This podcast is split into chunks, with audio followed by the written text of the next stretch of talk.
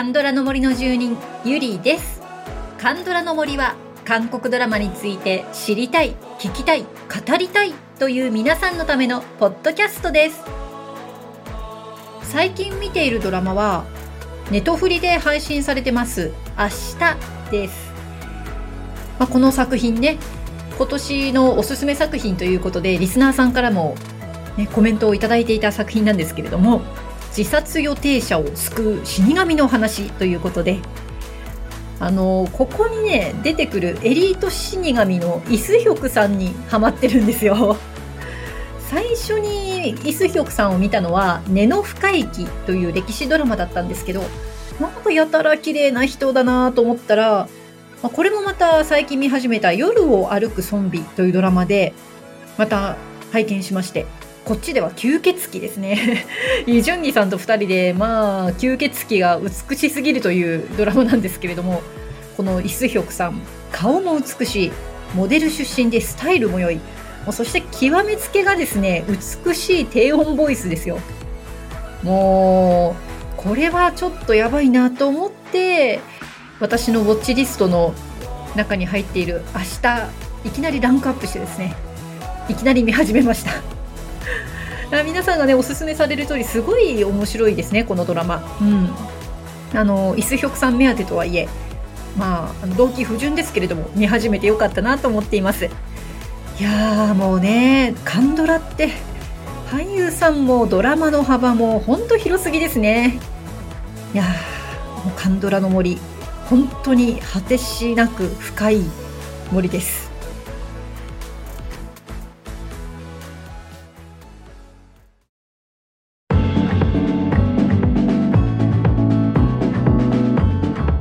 はい、えー、今日の特集は諦めずに最後まで見てほしいカンドラ特集ということです。ね、途中でリタイアしそうになるんだけれども諦めずに見続けてよかったというドラマをね教えてくださいということでアンケートを取らせていただきました。でこのアンケートのネタなんですけどリスナーのアップルバナナさんからのリクエストでした。アップルバナナさんからのね、リクエストの時のコメントちょっとお読みしますと、いつもは3話まで見れずに断念することが多いのです。でも、そこを超えると良くなるドラマもありますよね。最初は退屈だけど、これは絶対に最後まで見るべきというドラマを教えてほしいですというね、コメントだったんですよ。あ、これ面白いなと思って。あの、カンドラあるあるだと思いません？ということで、今日は途中でリタイアしそうになるんだけど諦めずに見続けてよかったドラマ特集です。さあ、じゃあお一人目から行ってきましょう。えっ、ー、と、最初はですね、ロブコさんです。諦めずに見続けてよかったドラマは？賢い医師生活。はい、コメントいきましょう。よくあるスーパードクターものかな？異曲のドロドロ系かな？と先入観で見始めたけれど、最初から肩の力が抜けるような展開で、なんだよー、かっこ笑いでした。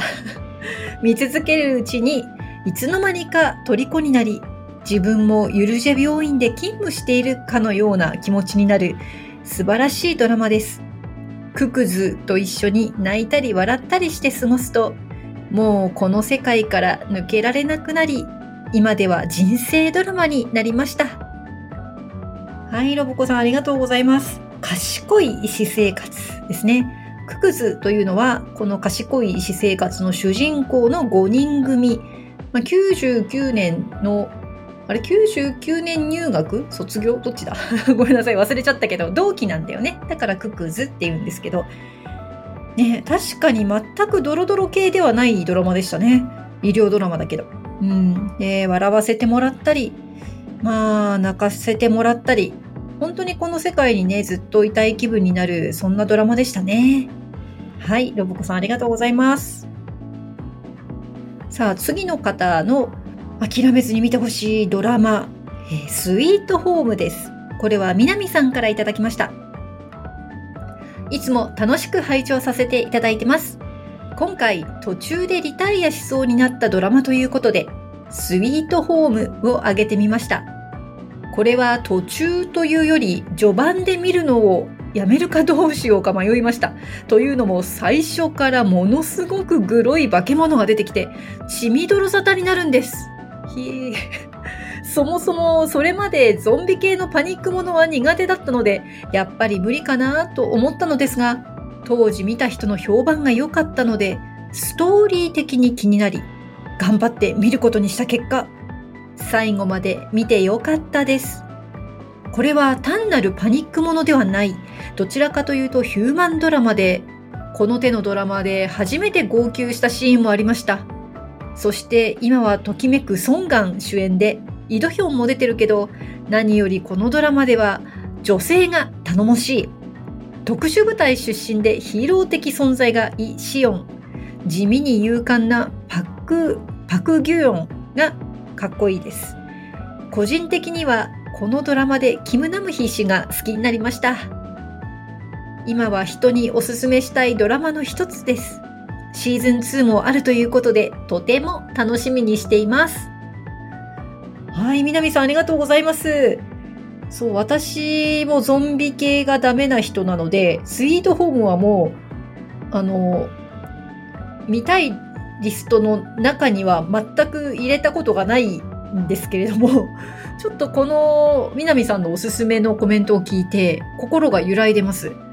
ヒューマンドラマなんですね、これ。いけるかな？どうかな？はい、ありがとうございました。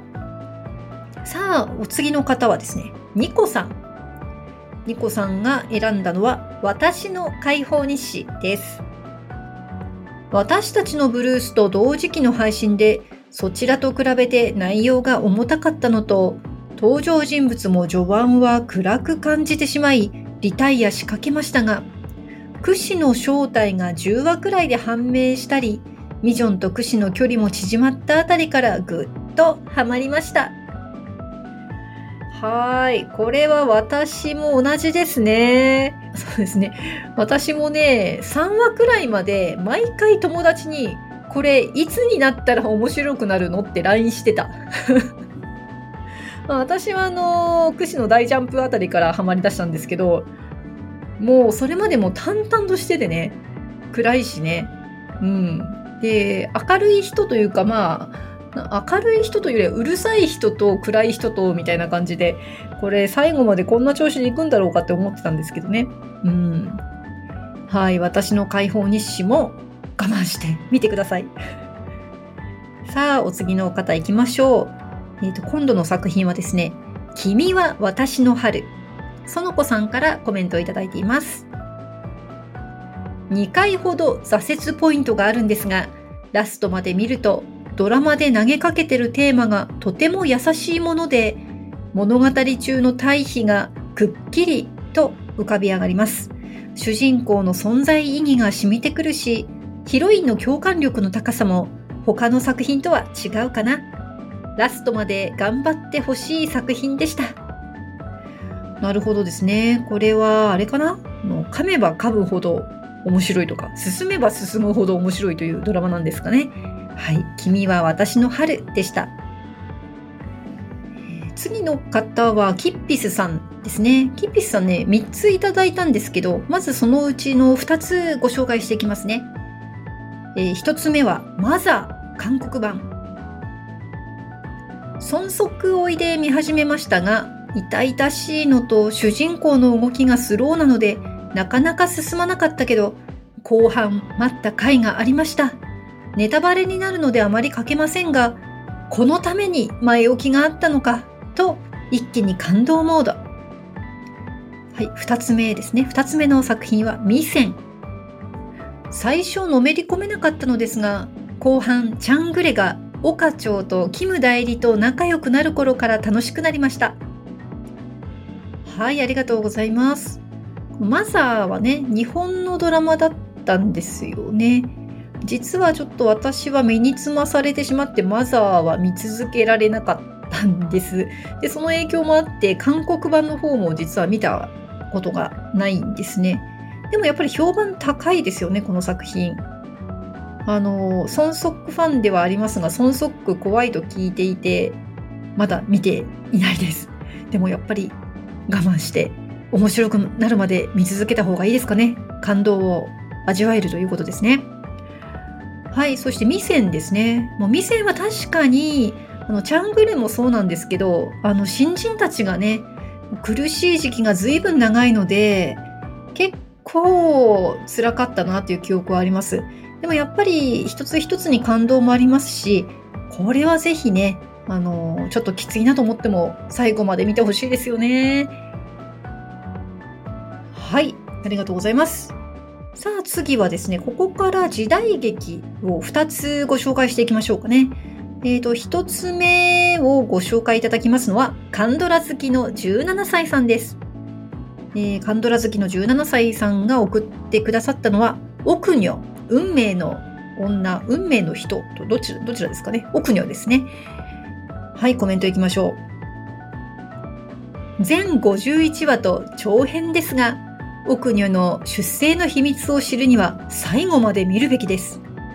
一番の理由は最後まで奥女とユンテウォンの恋愛模様があるので見てほしいです。はい、ありがとうございます。えー、これはチンセヨンさんとコスさんということで、あのね、あの、コスさんって誠実でいいですよね。うん。コス、あの、まだコスさんの時代劇見たことないので、ちょっと興味持ちました。で、そしてこれ脚本が、あの、イ・ビョンフンさんとチェ・ジョンギュさんということで、もうイ・ビョンフンさんといえば、あの、宮廷女官チャングムの誓いとかね、トンイとかね、もう歴史ドラマではなくてはならない脚本家さんなんですけれども、で、チェ・ジョンギュさんは私がいつも推してる歴史ドラマのファジョンですね。これをお書きになられたということで、いや、すごいですね。あの、まあ、多分この、この方たちの筆の力で、最後までグイグイと見ていけるドラマになってるんじゃないですかね。あの、カンドラ好きの17歳さんって17歳でいらっしゃるんですよね。いや、あの、お若いのにすごい重厚なの選んできたなと思って。いや、素晴らしいですね。なかなか骨太なチョイスをしていただきました。これ、そしてあの、王様がミョンジョンっていうね、王様だということで、チュンジョンの息子あの、ということはこれ、チャングムの誓いのラストあたりからの時代設定なんですかね。うん、それはそれで面白いですね。はい。ということで、奥女にいただきました。ではもう一つ、歴史ドラマが来てますよ。これは、ハッカーメさんからいただきました。注文です。来ましたね。対策ですね。じゃあコメントいきましょう。もうかれこれ10年以上前の作品になりますが、私の諦めずに見てよかったドラマの代表格です。序盤、チュモンがダメ王子で本当に本当につらかった。何度リタイアしようと思ったことか。かっこ実際一緒に見始めた夫はフェードアウト。でも父と知らずに出会った師匠との日々、鍛錬、そして別れ、その後のチュモン王子の目まぐるしい成長といったら、愛、友情、責任、怒り、決意、別れ、様々な要素が満載で、涙なしには、涙なしでは見られないほどに。尺の長いドラマでしたが、当時3回ほどリピートしました。音楽も良かった。はい、ありがとうございます。これ、全81話なんですね。いや、カメさん、これを3回リピートしたというんですから、いや、すごいドラマだったんでしょうね。あの、このチュモンという人ですね。コークリの初代の王様ということで、で、まあ、建国には諸説あるそうですが、まあ、紀元前37年というふうにされているようで、これはもうあのキリストとかの一代ですよね。コークリっていうのはねあの朝鮮半島の中でもすごく大きな国だったそうですし、うん、ナショナリズムにあふれた胸熱なドラマに仕上がってるんだろうなと思います。うん、いいだろうな。ちょっと見てみようかな。はい。注文にいただきました。ありがとうございました。さあ、今回の企画ですね。あの諦めずに最後まで見てほしいカンドラ特集ということで、とにかくたくさんコメントをいただいたのが、もう皆さんお分かりですよね。マイディアミスター、私のおじさんでした。もう、こればっか来た、最初。ねということで、マイディアミスター、皆さんのね、諦めないでのコメントをたくさん紹介していきたいと思います。さあ、まずこのマイディアミスターといえば、はい、ツイッター上ではね、月田正也さんですよね。はい、月田さんからのコメントをお読みいたします。ね、の諦めずに最後まで見てほしいドラマといえば私のおじさんと世間一般的には言われていますが、私自身は初回から引き込まれてしまったので、テーマにはそぐわないですね。かっこ笑い。ただ、リタイアしそうになっている人は、最後まで見続けてよかったと思うことは間違いないと思いますよ。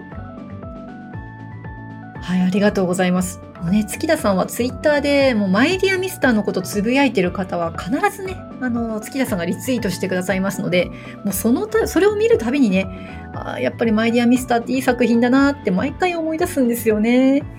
はい、ありがとうございます。あの、たくさんいただいてるのでコメント。ちょっともうコメントをあまり差し挟まず、どんどんご紹介していきますね。さあ、次のご紹介されている方は、ロブコさんです。とにかく暗い始まりなので、初見では内心後悔しつつ、かなり我慢して見ていました。お仕事ドラマにありがちな派閥とか陰謀とか、途中で何度もやめようかと思いましたが、悲惨な境遇の事案がドンフンと関わるにつれて、少しずつ変わっていく様子にだんだんと引き込まれていき、最後には号泣でした。諦めないで見る価値120%のドラマです。はい、次はムツゴロウさん。出だし、何せ暗い。画面もストーリーも暗い。それで2話で止まって放置してました。それで友達に先に貸してみてもらったら、これは絶対見た方がいい。私の好みだから。と、強烈にプッシュされて見始めました。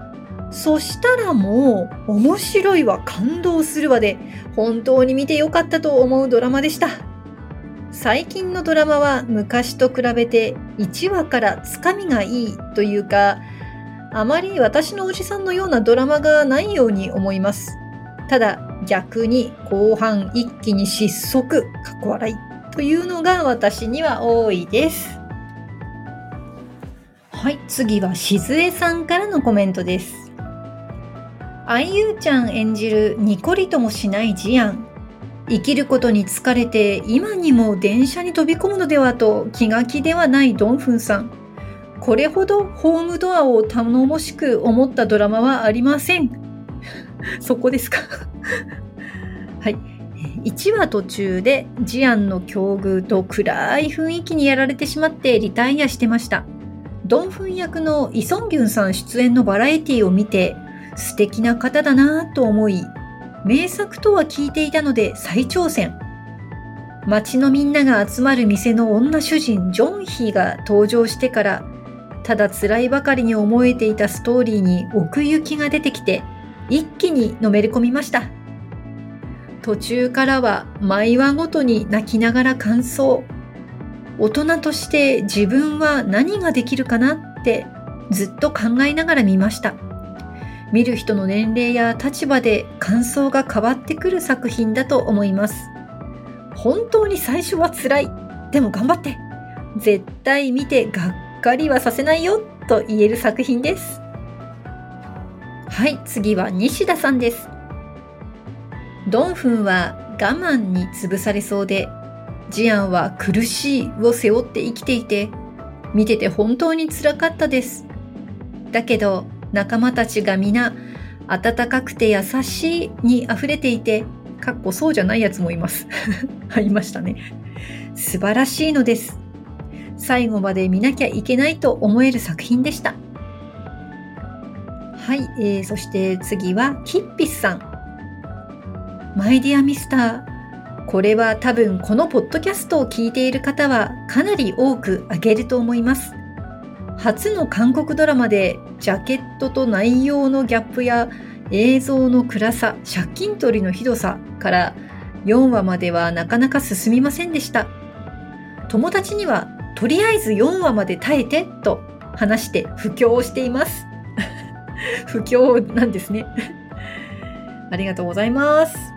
その他にもですね、みどりさん、サブコさんからも、マイディアミスターにね、ご投票をいただいておりました。もうとにかくこのドラマがダントツですね。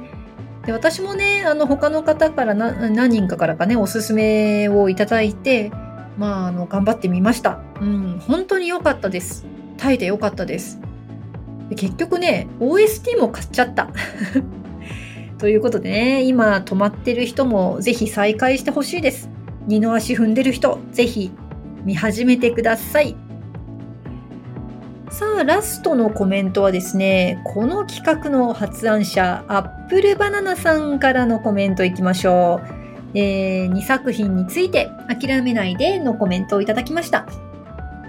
まず1作品目は、私たちのブルース。コメントいきましょう。オムニバスドラマで最初のストーリーのお話が共感できず、主人公の強すぎるキャラも好きになれず、2話くらいで挫折。でも、ラジオの推薦でもう一度トライしたら、回を追うごとにがぜん面白くなって、最終回は感動、涙、涙。しばらく OST で余韻に浸りました。もう一つおすすめしておきたいです。社内お見合い。これは初回からぶっちぎりで面白かったです。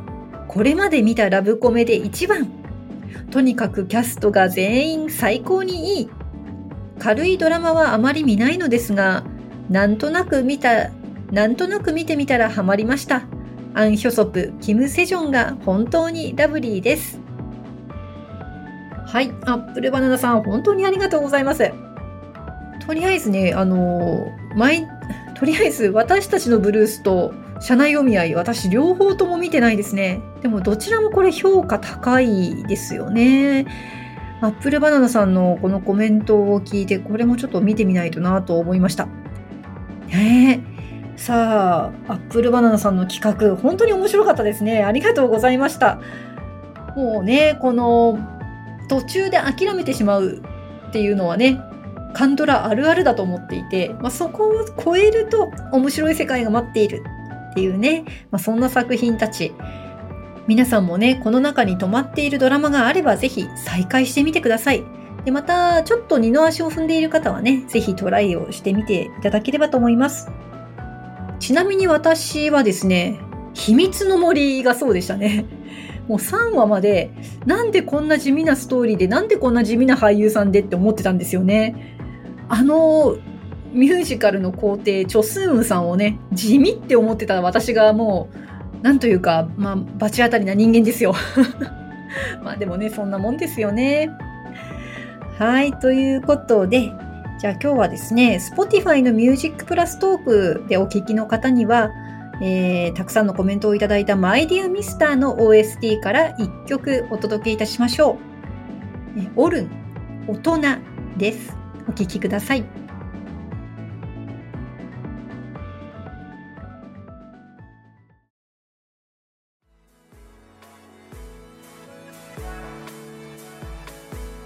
はい、マイディアミスターの OST からオルン、大人でした。このドラマはもうこの曲ですよね。もうぐーっと胸が詰まってきそうな感じがします。